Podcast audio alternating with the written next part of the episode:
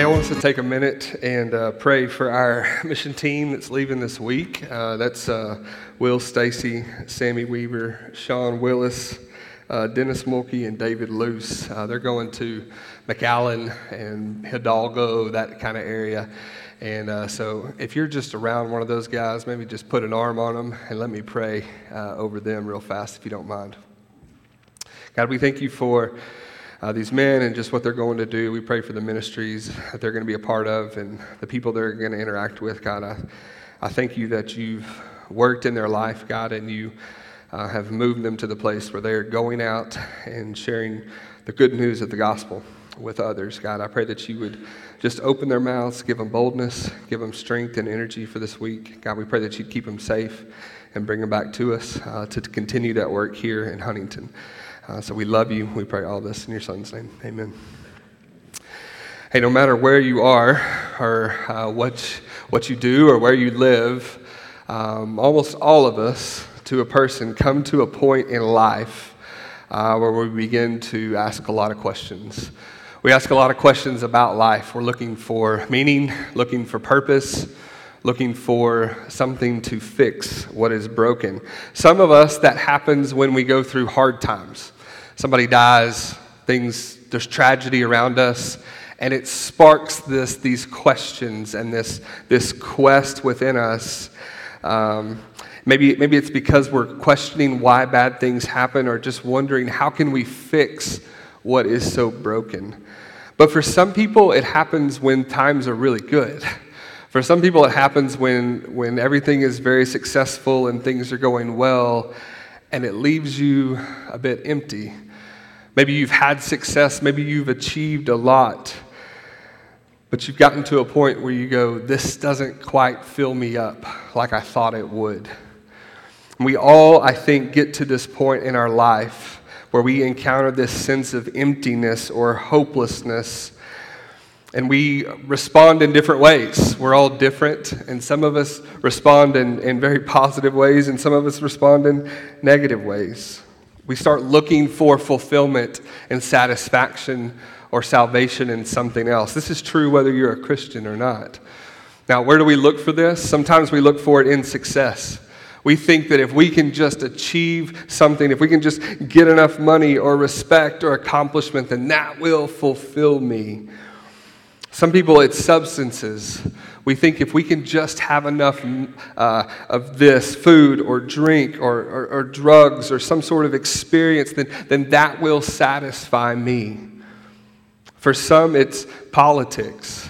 It's some political party or some ideology that we think, man, that's, that's the answer. That's going to fix what's broken and what's empty and what's missing in my life. And for some people, they turn to religion. They turn to rules and traditions and regulations, and they try to keep all those rules to satisfy or to try to fix what's broken inside of them.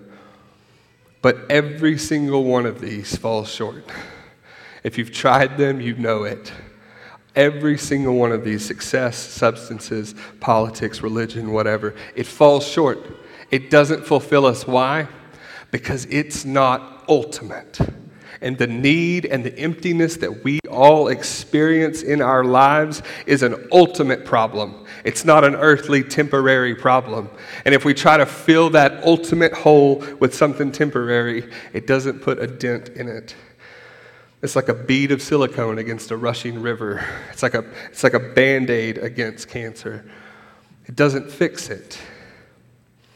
Only something ultimate can fill an ultimate hole. Only something ultimate can fill an ultimate desire. Only something ultimate can save something that is ultimately broken. And so today we come on Easter to celebrate the resurrection. And we're going to talk about what the Christian message is. And the Christian message is this is that the resurrection of Jesus Christ is that something that fills that ultimate hole. It is good news.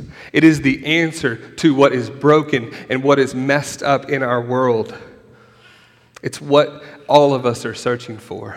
It is the satisfaction and the hope that we all look for.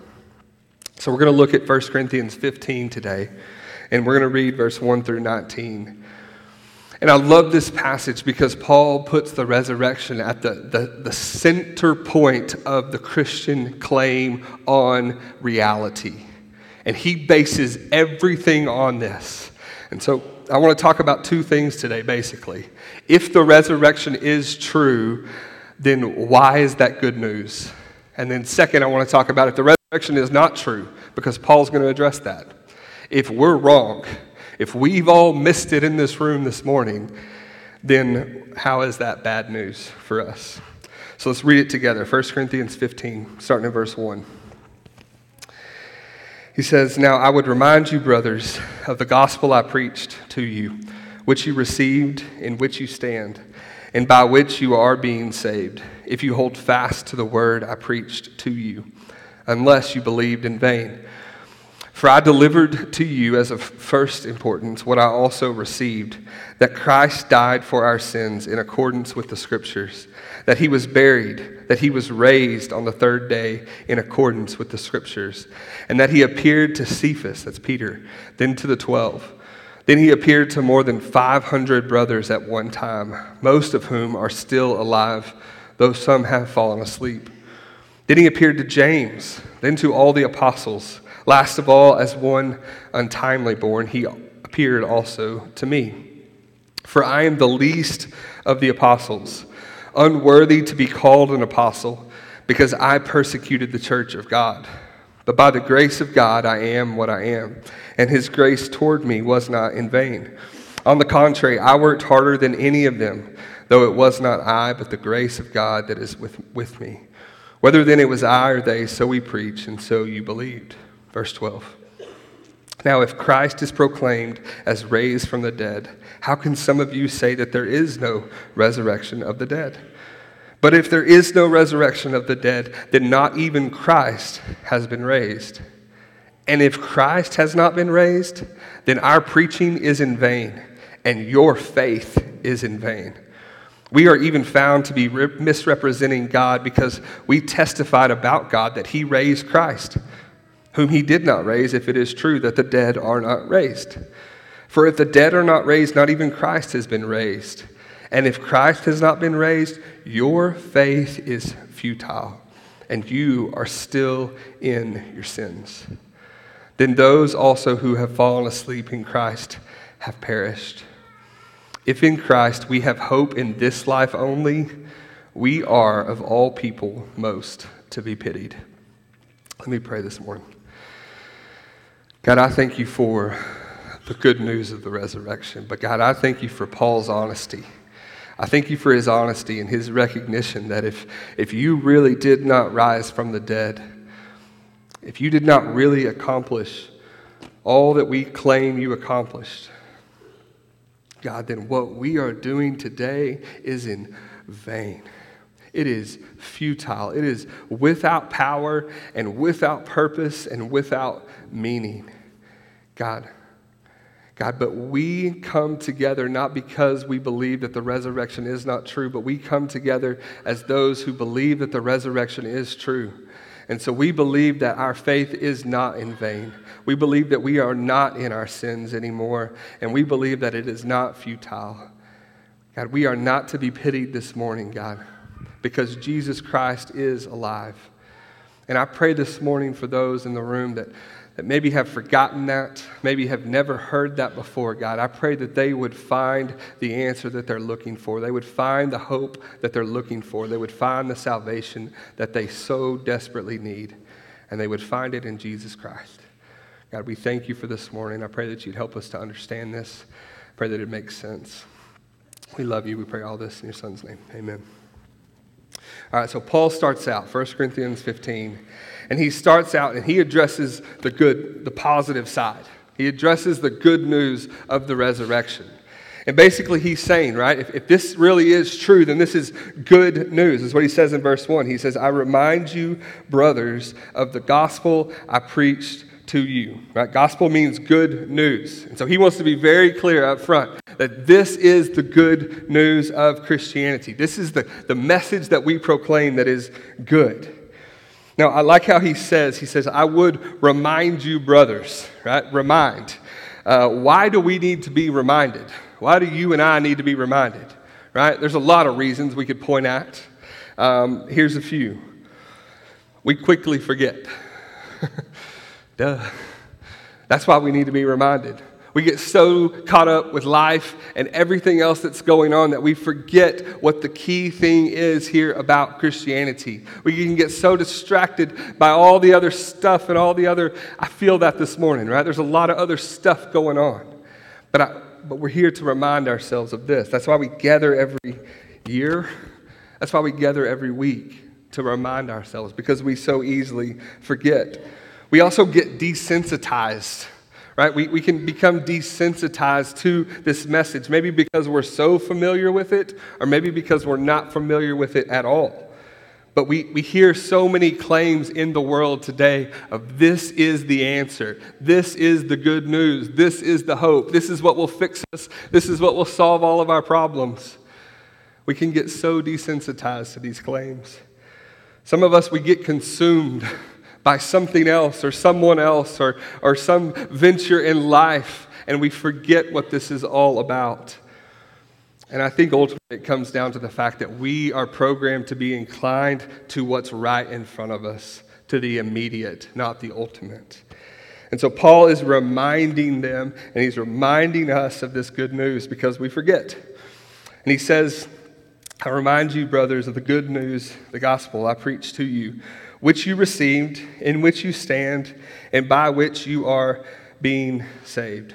So, what he's saying is, is that, that this good news was passed on to him, and now he's passing it on to the Corinthians, and it passes on to us year after year, month after month, week after week. And he says that this gospel that he's proclaiming has the ability to save us. He's making a huge claim. He's making a, a massive worldview claim that's, that's exclusive and ultimate. This is what can save you the good news of the resurrection.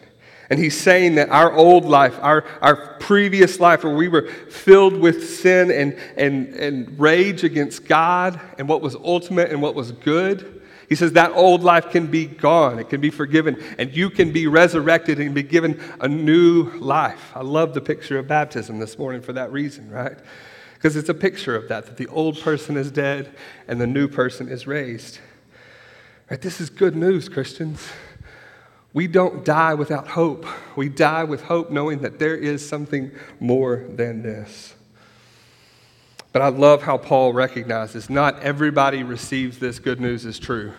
Some people go through a day like today, Easter, and it's, you know, it's awesome, right? It's great family time. It's eggs and it's ham or whatever your weird East Texas food tradition is at Easter, like chicken and dumplings or something, whatever. I don't know. People eat all kinds of stuff.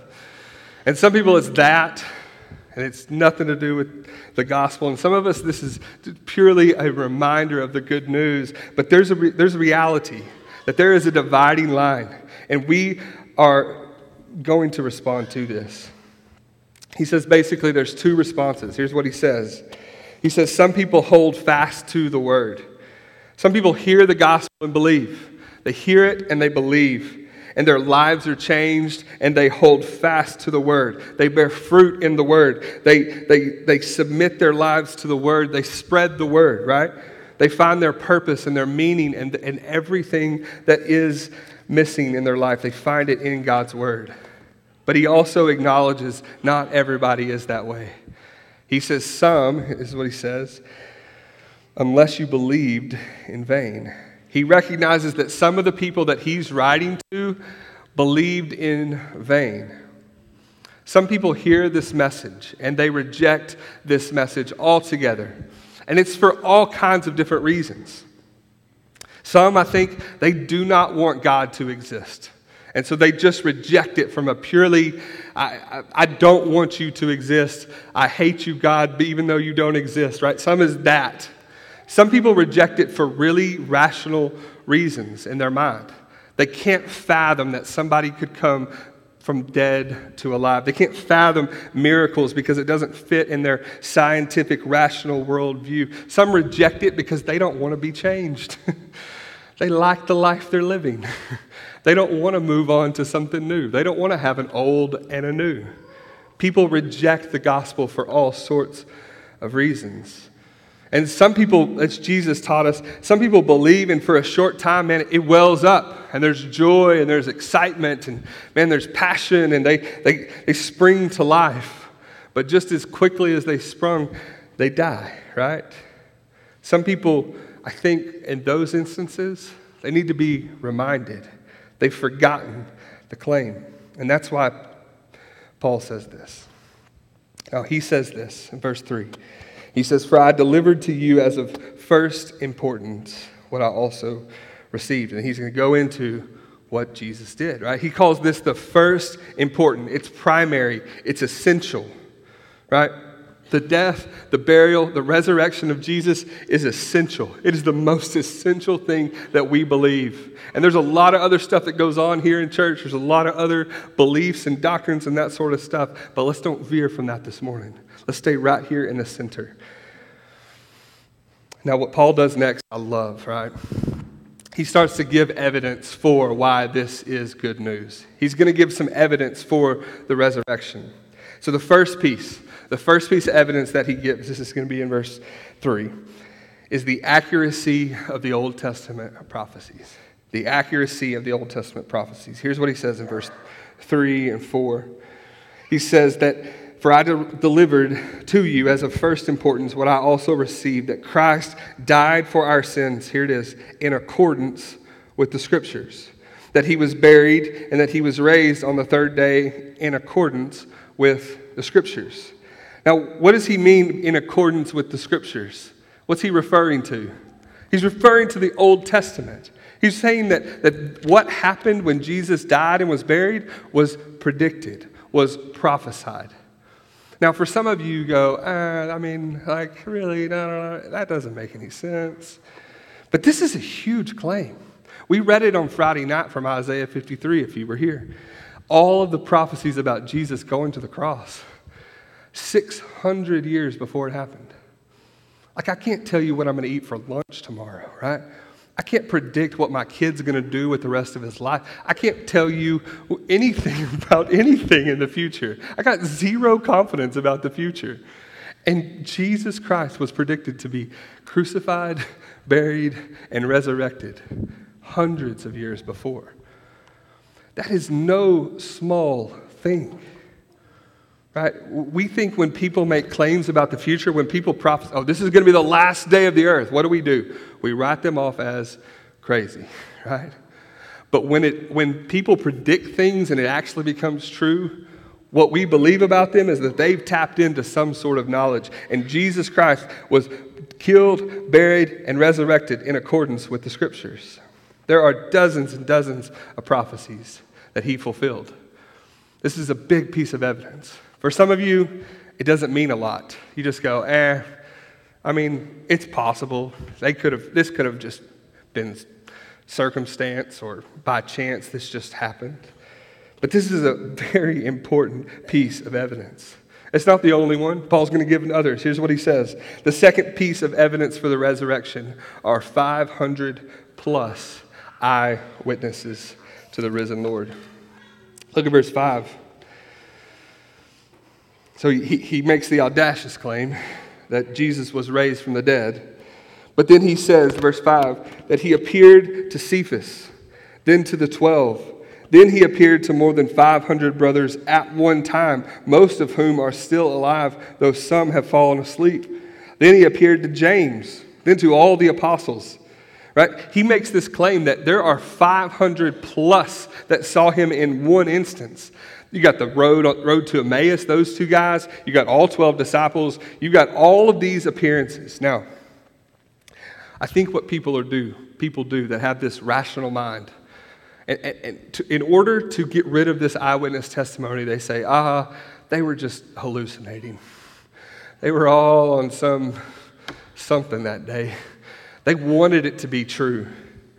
But there are dozens of sightings, dozens of eyewitnesses that see Jesus Christ after he was crucified.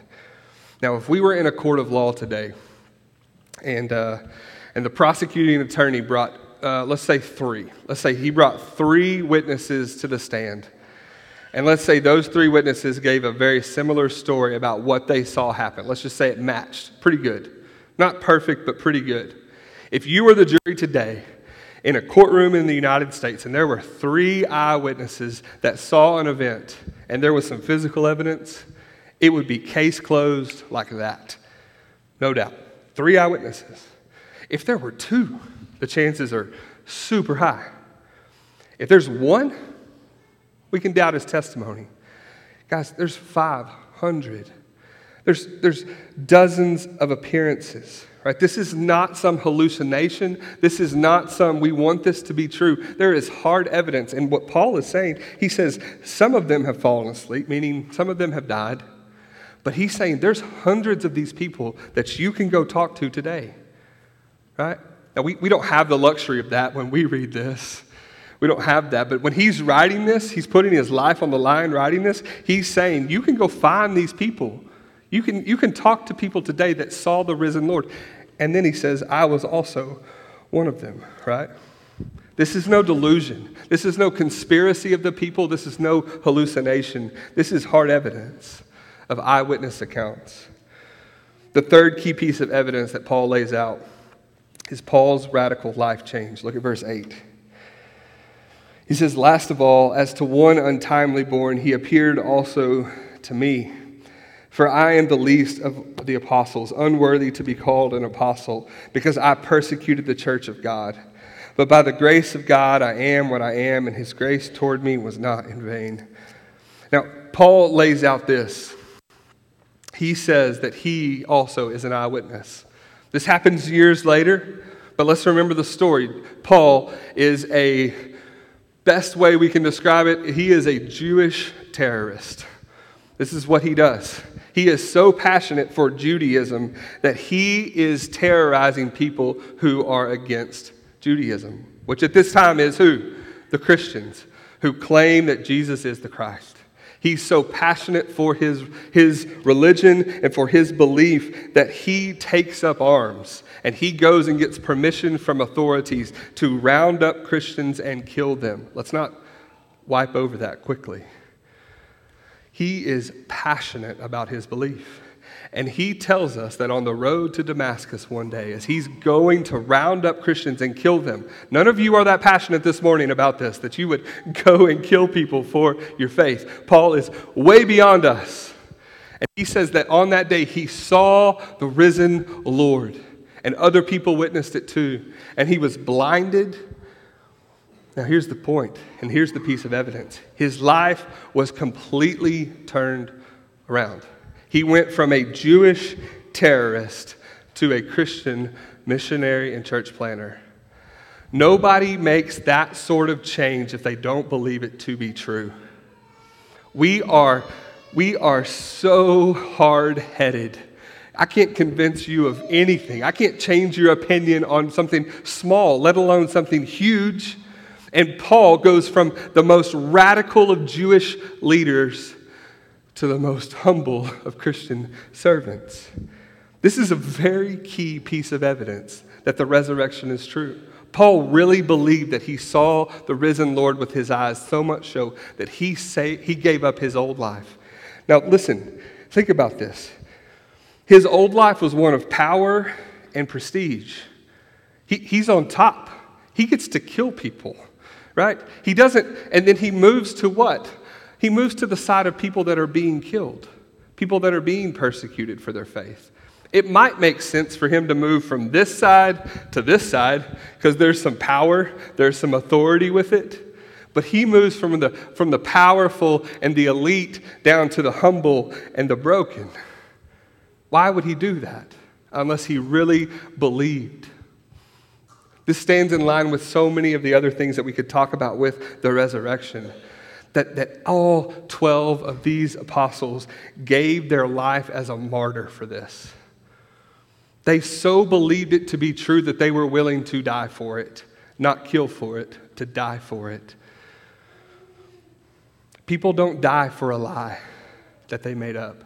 People don't die for a hallucination or a conspiracy theory. Not 12 men, not all together, telling the same story, putting it out publicly, proclaiming it publicly. These are not things that are being done behind closed doors. These 12 men really believe that they saw the risen Lord with their own eyes and they gave their lives for it. These are three very important pieces of evidence this morning. And we as Christians should take great confidence this morning that even though this seems crazy in our modern day, that a man was dead for three days and came back to life, we have a very good reason to believe that it really did happen. Now, I got to go fast. He addresses quickly what if we're wrong? What if we as Christians are wrong? If the resurre- resurrection isn't true, how is that bad news for us? He, he lays it out and he says, I'm not going to read it all, but he says, if you, if you say there is no resurrection, what does that mean? And he lays out a number of things. Here's what he says. He says, if there is no resurrection, then here's the things that, that aren't true, that are true. Christ did not rise. If there is no resurrection, Christ didn't rise. If, if, if there is no resurrection, then our preaching is totally in vain. There is, what does vain mean? It means um, empty, like meaningless, means like without power, without purpose. He says, Our preaching is in vain. He says, Your faith is in vain. Right? All of this, all this stuff, this weekly gathering, this church thing, he says, it's in vain, it's meaningless. It makes no sense if Christ didn't rise. He says, if Christ, if there is no resurrection, then we are liars. We're misrepresenting God. If there is no resurrection, then our faith is futile and you are still in your sins. Verse 17. Verse 18, he says that if, if Christ, there is no resurrection, then those who have died are good and dead, and there is nothing else. He says, Those who are dead have perished. There is no hope, there is no eternal life, there is no anything, right? It's just over, it's empty. And he says, lastly, if there is no resurrection, then we are most to be pitied. We are the most pitiful people on the face of the earth if there is no resurrection. Right? Gathering this morning to sing some songs, that's pitiful if there is no resurrection. Bowing our heads and praying, that's pitiful if there is no resurrection. Like sitting and listening to me talk for 30 minutes is pitiful when you could be at the lake or hunting Easter eggs right now. That's pitiful if there is no resurrection. He says these things are true. This is bad, bad news. And we're not going to keep going the text and see what he says, the, the good side of this, but I want us to think about the opposite because if he lays this out, then the opposite is true right? So if there is resurrection, if, if that's true, then all of these are flipped on their head. So let's look at it. Let's look at number four. What are the results of the resurrection? If there is resurrection, it means number one, that Christ did raise from the dead. If there is resurrection, then Christ did raise. It means that our preaching, the preaching of the word, is not in vain. It is full. It's full of meaning and full of purpose and full of content and full of life, right? Because we believe that it's really true. It's not meaningless. It's not pointless. What we're doing here matters. And what, we're, what our relationship with God matters, right? We're not liars, now we're truth tellers. We're telling the truth about what is really true about reality, about this life. We're not pandering conspiracy theories and, and out there uh, talking about the latest. No, we're truth tellers. If there is resurrection, then our faith is not futile, it is powerful. It is full of power, and we are not in our sins anymore.